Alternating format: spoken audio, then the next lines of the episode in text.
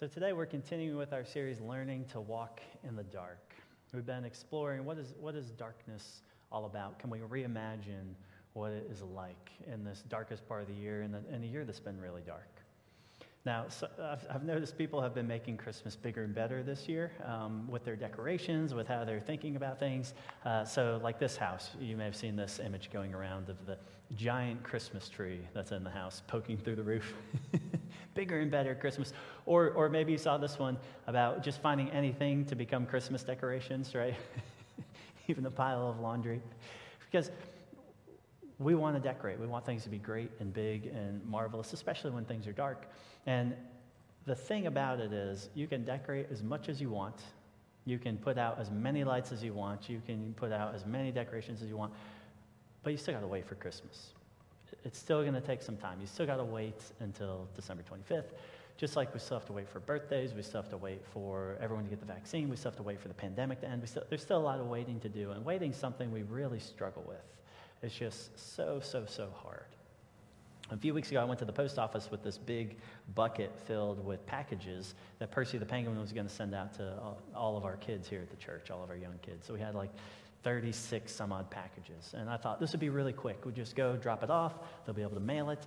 Well, it turns out they had to take each package. I felt so bad for the post office worker. They had to take each package, put it on the scale and weigh it, type in the address, print out a little sticker that they could stick on there with the address and where it was going, and then put it in a bin. It took forever. It took over 20 minutes to do this, and I, I, was feeling horrible. And not just for the post office worker, but while I was there, two other people came in and they were waiting in line behind me. And, and one of them, her granddaughter was with her, and the granddaughter's seven or eight years old, and she just kind of wandering around. You know, she looks miserable. And I feel terrible because I'm the one making her miserable. And so, so I say, hey, I know what it's like to, to go to the post office and wait. You know, I used to have to go with my mom. It was terrible. I'm so sorry you have to wait. But I'm mailing out all these packages to my friends. And she kind of gave me this look that said, hey, mister, um, I get you're trying to be nice to me, but I'm still really bored here. And so I just tried to chit chat and make things light while we waited the rest of the time. And finally, finally things wrapped up. I thanked the post office worker. I thanked uh, the, the two ladies and the little girl for being so patient and waiting. And I walk out into the lobby, and there's a line of 15 people just lined up. And, and I, out of my mouth come the words, oh. And someone looks at me and they say, would you like us to clap for you? And I said, Yes, please. That was a horrible experience. I've never been the front of a traffic jam before. I've always been waiting in line, just like you. Today, I was the cause of it, and I feel terrible. You know, I'm making all these jokes, kind of trying to like inch my way out so an angry mob doesn't get me. Uh, they were, I'm kidding, they're all great. They're all very nice. Um, but we hate to wait, right? And, and I felt bad for making people wait. This is something about waiting. You know, this is the magic of Netflix. No longer do you wait one week to watch the next episode. Could you imagine such a thing? No. Now you just watch the next one. Right? Uh, this is we're just so against it.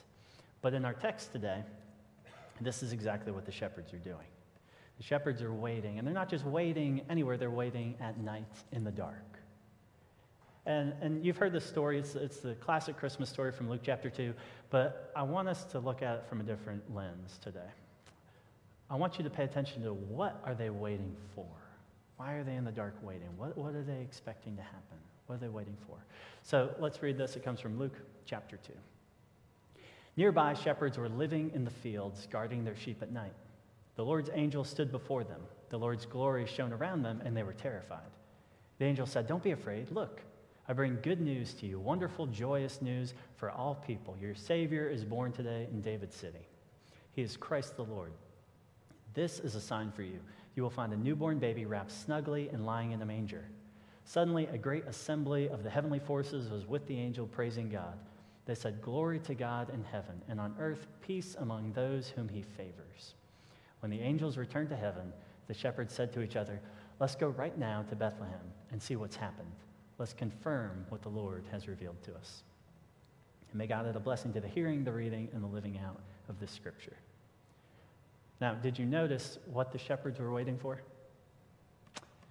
The, I think the classic way I heard this story when I was growing up was that the shepherds uh, were watching their sheep at night. But, but this translation is a little more accurate. It says the shepherds were guarding their sheep at night. What are they guarding them from? Oh, wild animals, people that might try and come and steal them or take them, or maybe even the sheep's leaving and running off. So they're in the dark, waiting on something terrible to happen, which is often how we are when the dark comes. We're waiting on something bad to happen. We talked about this a few weeks ago. The darkness just kind of has this thing, creates this thing in us, releases this thing in us that says, oh, something bad's happening, something scary's happening, something not good.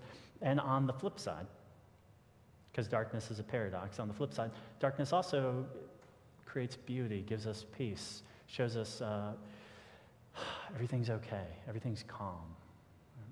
And this is, this is, I think, a really important piece to pay attention to. In the Greeks, they had this goddess who was one of the first goddesses. Her name was Nyx or Nyx, N Y X. And she's the goddess of darkness. And the goddess of darkness uh, uh, terrified people because she, you die in your sleep.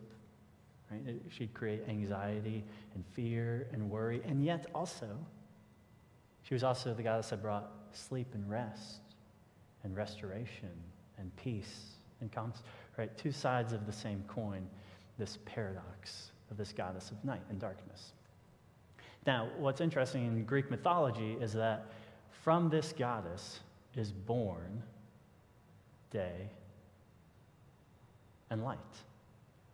So out of darkness is born light and day, which is interesting to me because in the Jewish scriptures and in our Christian scriptures, this is, this is how we understand the story too. That in the story where God's creating the world, there's darkness, and out of the darkness, God creates light and day. And I point this out not to give you like a lesson on Greek mythology or things like that, but to say there's something in this that transcends religions and mythologies and our fears of the dark, something that says, hey, it's, it's true, we find it true in our lives that light comes out of darkness. That out of darkness, light is born and day is born. Which is what the shepherd's story teaches us and shows us and reminds us of. So the shepherds are standing there, and uh, angel or messenger comes up it says, the text says, the Lord's glory shone all around them. And when I think of that, my first thoughts go to, and maybe yours too, like a Monday night football game under the lights, like where the darkness is just completely gone and it's not around anymore, or, or a car dealership parking lot where it's all lit up, right? We imagine just full on brightness surrounding us. But think about what it's like when it's dark. When you get up at night and you go to the fridge and you open it up and you go, oh, I can't see because the, fridge, the light's so bright. Or when you wake up early in the morning it's still dark and your, your alarm's going off on your phone, you don't want to look at it, right? You're flailing around trying to find it because if you know if you look at it, that light's going to blind you. It's going to be so bright. But it's just a tiny little phone. When I get up at night, I, I use my watch actually for, as a flashlight and I hit this little button that lights it up so I can read the time and I just point it in front of me. And this is how I walk around my house because this little bit of light just expands and creates so much brightness in the darkness. That light in the dark is extraordinarily bright, surprisingly bright. Just think about a candle or a match or a firefly. And then the, the really interesting thing to me is when you turn off the lights, in your home? Do you notice how much light is around? See, when I go to bed at night, I notice all the, all the lights in my bedroom. And Danny says I have thin eyelids. I don't have thin eyelids. They're normal thick eyelids, but, but I notice the light where I didn't notice it before. You know, like on the TV, there's this little red dot that comes on the TV when the TV's off at night. Or, or I notice the microwave or the oven, the clock on it, it really lights up the kitchen when it's dark in there. Right? If you have a VCR or a DVD player, I know VCRs are old, but we still got them, right? Just the, the little lights on there, it lights it up. And, and those are things we don't even notice. We don't notice those during the day. We don't notice those when the lights are on, but when the, when the lights turn off, when it becomes dark, we notice that. We notice the lights are outside of our house that are coming in through the blinds. Things we, we normally don't notice, we see in the dark, and this is what I think the shepherds experience. That they're standing there, and uh, an angel comes up and stands in front of them. You know, we imagine the angel floating in the sky. The text says, no, the angel stood in front of them. And the thing about the word angel is that it really just means messenger. And so you can think of the angel as uh, a figure with wings and a halo and this classic image, or you can think of an angel as just a regular person, because sometimes that's what angel refers to in the Bible, just a regular person who has a messenger from God. And we still use this language today, you know, we say, oh, that person was such an angel. What an angel that person was, because they helped us, right? They guided us in some way. We, we have this interplay in English too. And so we can imagine an angel, or the text invites us to imagine what, what exactly is happening. Is it an angel? Is it a regular person? Would they have, would they have noticed this figure, this messenger, in the day or only at night? If it's a regular person, would they have paid attention in the day or only because they're on guard at night? And so they notice things. Things look different at night, things light up different at night. Angels and messengers. I think that's, that's some of what we're being invited to explore. How do things light up in the dark? How does light show up in the dark? Do we see things differently because of the dark? And the, sh- the shepherds see this messenger, and then when they see this messenger, they see a host of angels. And then after the host of angels, they're able to see an ordinary little baby born in a manger to an ordinary little family. And I think sometimes when we're in the daylight, when things, when everything's going great in life, we miss all the ordinary things that are really actually brilliant, wonderful lights, amazing gifts, reminders of, of the blessings that we have. And the darkness sometimes helps us recognize this. This was at least one person's experience, Kelly Victoria's experience. So she shared this story um, just a couple weeks ago of her experience of the pandemic over the last nine months, and this is what she said. She said, I think everyone could use a lighthearted, happy story right now, so here goes. At the beginning of the pandemic, I went through some painful personal stuff and would often go out at night for long walks because no one was around and I couldn't sleep anyway. One night, I was walking down my street and noticed that someone had set up a few little objects in a tree planter. And upon closer inspection, I realized it was a fairy garden with a little note about the four year old girl who felt lonely in quarantine. And I wanted to spread some cheer. and she wanted to spread some cheer. The next day, I wrote a little note to her, pretending to be a fairy named Sapphire that had come to live in the tree because she had set it up so nicely. And I left it on the tree that night on my walk. And I said I would gift her with a magical fairy dice. I wasn't sure if she'd respond or even find the note, but it was fun just imagining what she'd think. The next night on my walk, I found this and immediately burst into tears. So I left a bunch of dice, left her another note, and also a little extra note for her parents with my name and number so they could contact me and know I wasn't some creep leaving notes for their small child. and so they, they write notes back and forth every night, and this is what Kelly says. She says, Doing this every night gave me purpose in a horribly painful and lonely time. I looked forward to my days again and started ordering art supplies and little trinkets to leave her we wrote back and forth throughout the last nine months, helping each other feel less lonely. And I got to chat with her mom via text to make sure my gifts were a little more personal. At one point, she asked for a photo of me, and thankfully, I had some elf costume items from the previous Halloween, so I photoshopped some photos of myself in costume looking like a fairy. She's changed me forever. And the things her mom said about her, how her self confidence, her kindness towards others, and her creativity have skyrocketed since meeting me make me feel like I made an impact too. So then last month, Kelly um, was talking with the little girl's mom, and the mother said, hey, Well, we're, we're going to have to move. And so we're going to have to leave the fairy tree. And so they set up this whole meeting where they would just bump into Sapphire, the, the fairy, at the fairy tree. And this was a picture they took together, wearing their masks outside. And, um, and I just thought, would Kelly have ever paid attention to a, a, little fairy tree? Would she have ever paid attention to this little girl if she hadn't been going through such a tough time? If things hadn't been so dark, would she have noticed the light? In the light?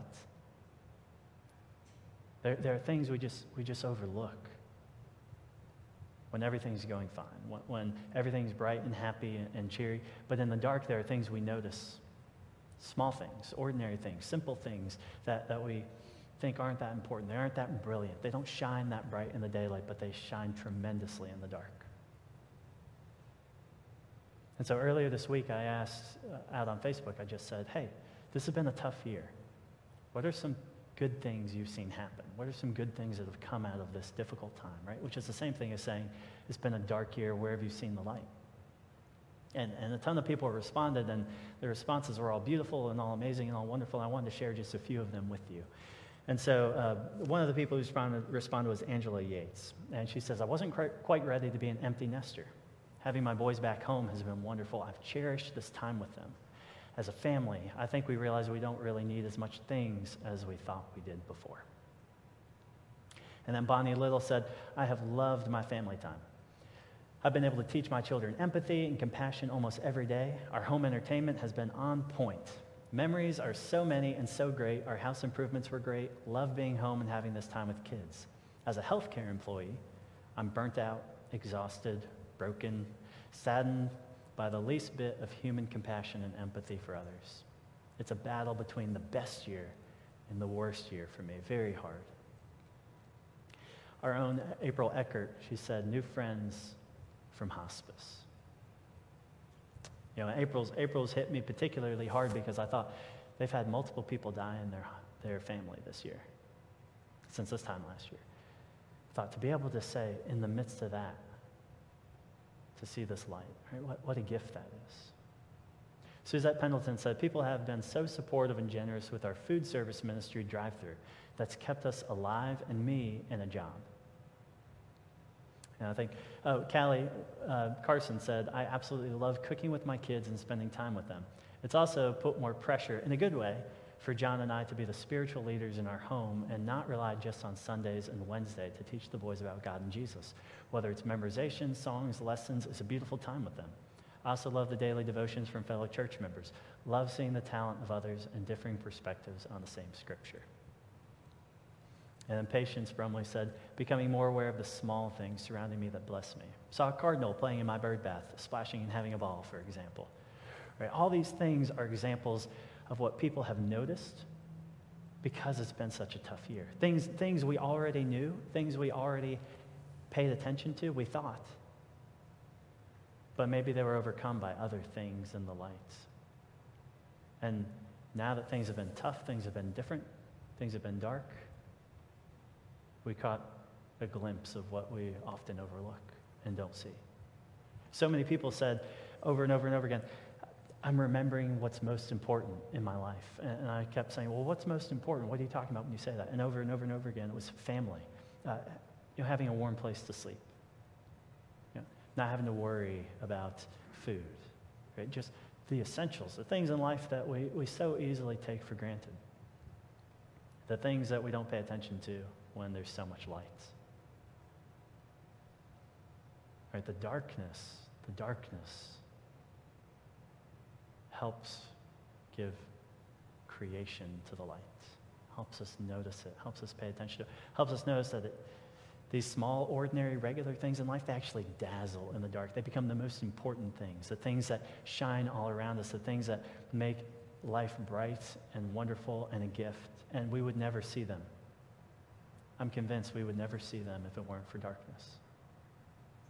That these two things are essential together to notice, to pay attention, to recognize how we're blessed, how God is working in our lives is often seen when we're in the darkness, when we're in struggle, when we're in difficulty.